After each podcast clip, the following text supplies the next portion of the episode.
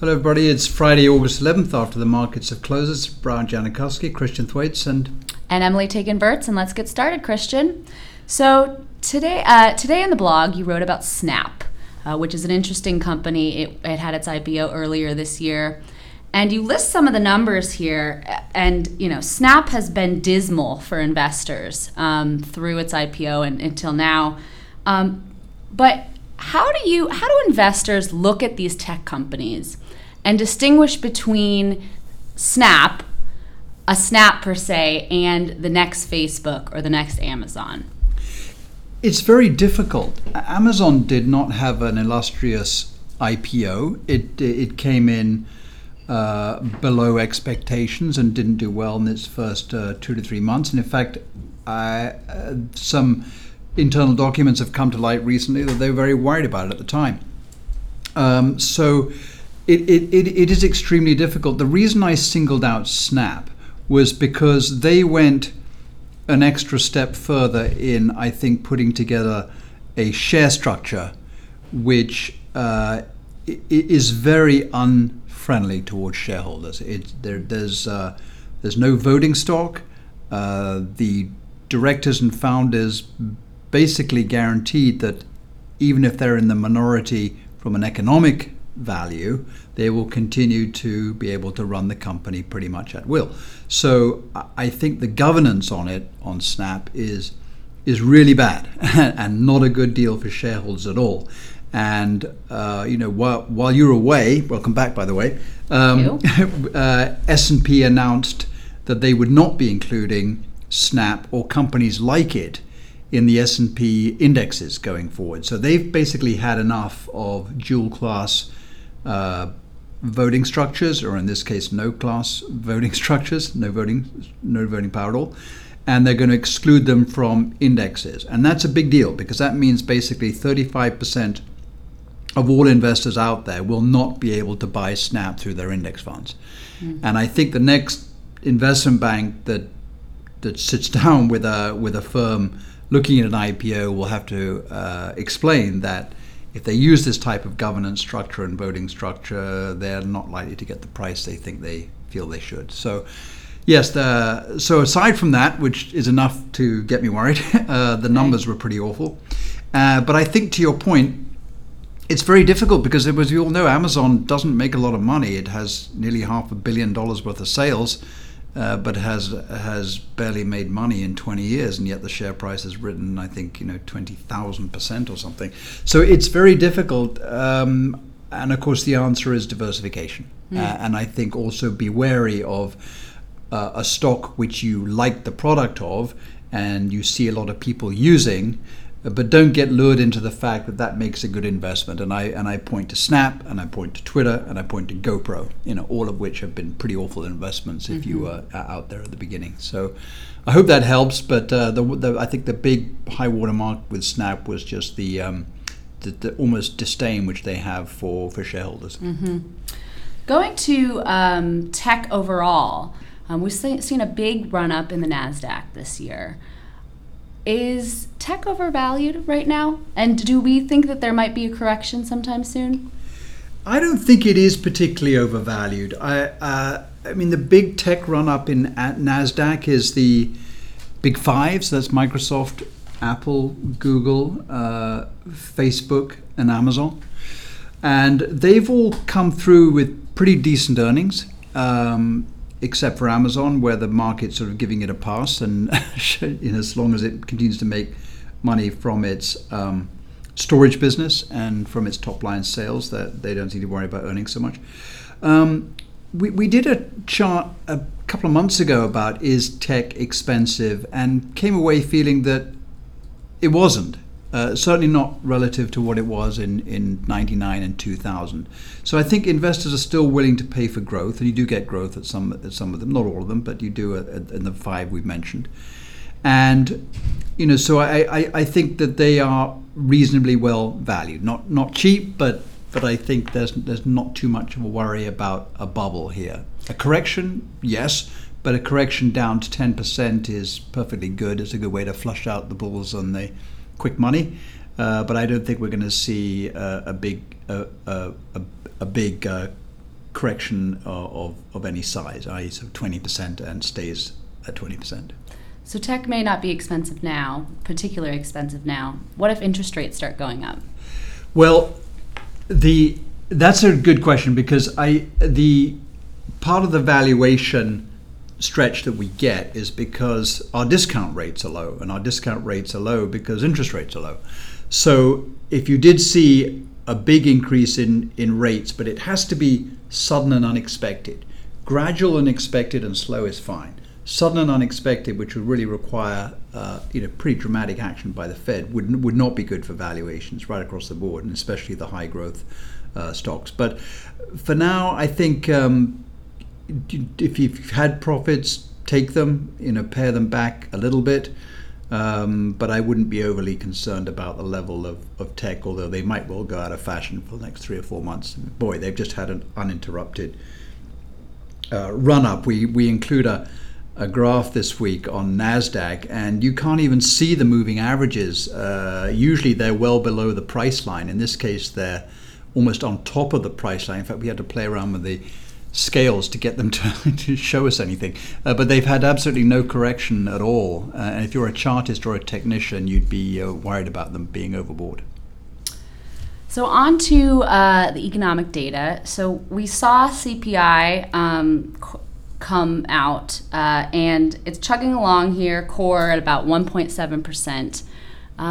Tell me, in terms of kind of the different components that are contributing to this this low inflation, this low growth number, what do you see those to be?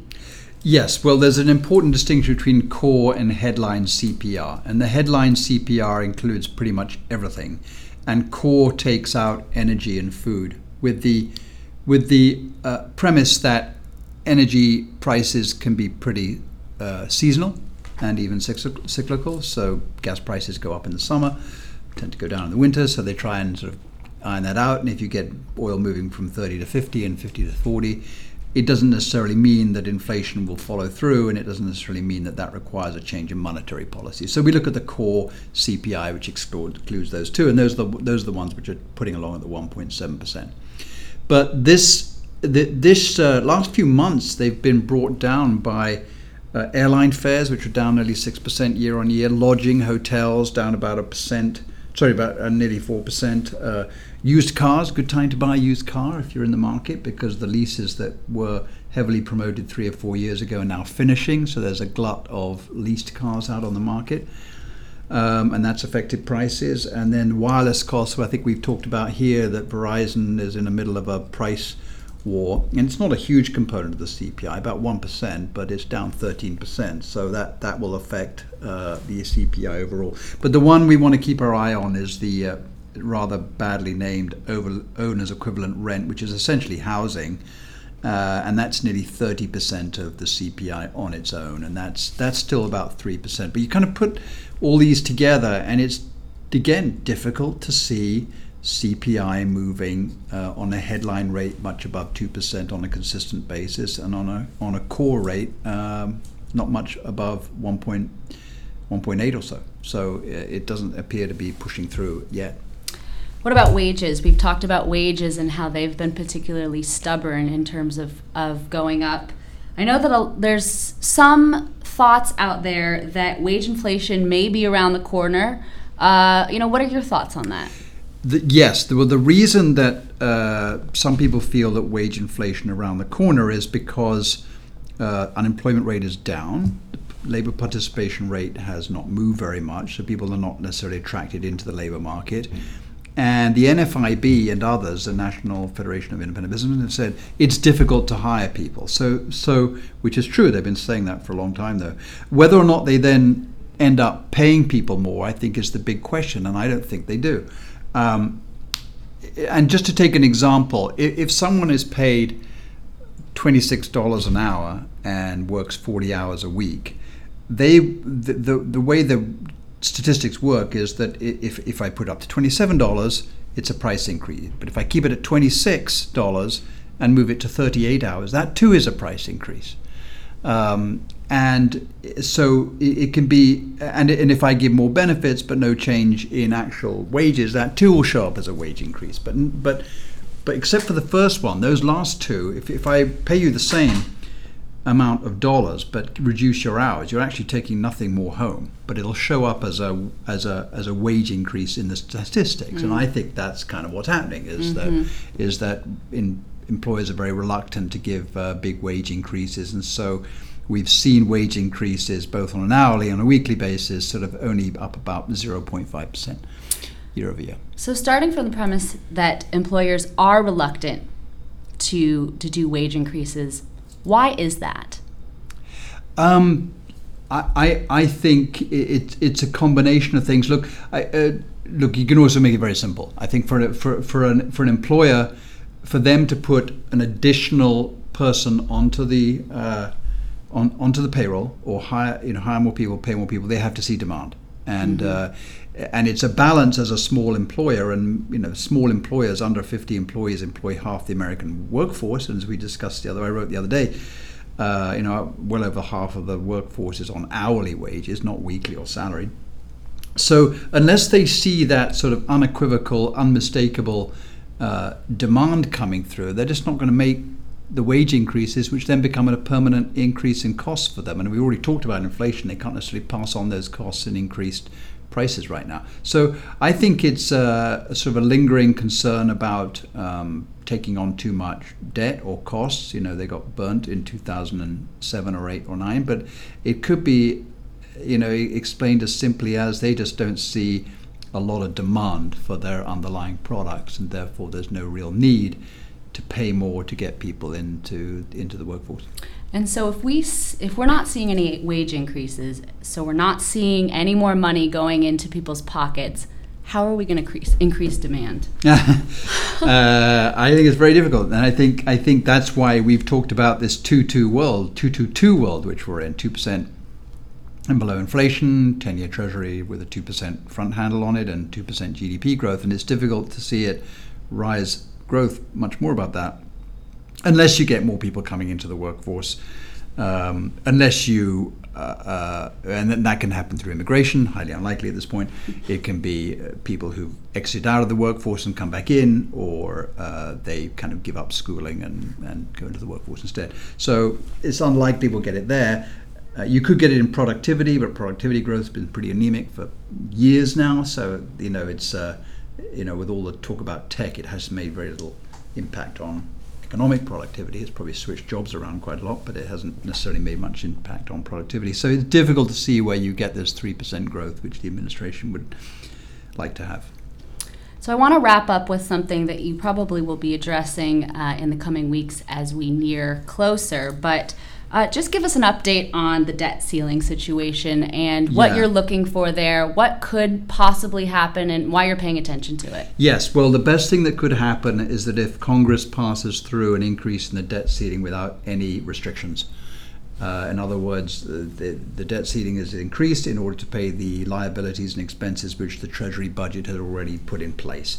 However, we know last time in 2011 and 2013 when this kind of blew up that there was a lot of brinkmanship, and so I think this one probably won't be much different. I think Democrats will try and extract some concessions, and the hardliners will try and extract some spending reductions, and neither which I think will happen. So we could get close to a little bit of a concern. We haven't seen much of it yet. It's going to be something that we're going to have to face up in the first couple of weeks of September, and I suspect we'll hear a lot more about it. With the markets being so insulated from other bad news, do you think that they will have a reaction to something like some conflict like this in terms of the debt ceiling? Yeah, I mean, the political conflict, if we're talking about North Korea, would have an effect, but. History tells us that stock markets don't react for very long around political events. I mean, more recently, Gulf 1, Gulf 2, 9/11, the Falklands War. I mean, there's 5 or 6 more that you can think of. The initial reaction was down a bit, and then the markets continued on their way. In other words, they're affected by growth and earnings and inflation much more than those events. And actually, during the Second World War, which is obviously devastating, U.S. market was up 35%. So It just, that, as we've talked before, the stock market's an amoral machine. It doesn't really have a view on politics unless it starts affecting it, and that hasn't been the case yet. Great. Thank you, Christian. Thanks to you for listening. Thanks, Emily. And here's the disclosure. Please note the discussion of our investment strategy, including our research investment process, represents our investment strategy at the table of this documentary, subject to change without notice. We cannot assure the type of investments discussed in this commentary will outperform any other investment strategy in the future, nor can you guarantee that such investments will present the best or an attractive risk-adjusted investment in the future. For general information purposes only, references to an individual security should not be considered as a recommendation to buy or sell securities. Securities mentioned in some commentary only several successful and unsuccessful investments by us do not represent all the securities we have purchased, sold, recommended. Although we deem reliable sources of statistical and other information referred to in this commentary, we cannot guarantee the accuracy or the completeness of any statements on numerical data, past performance, no indication of future results.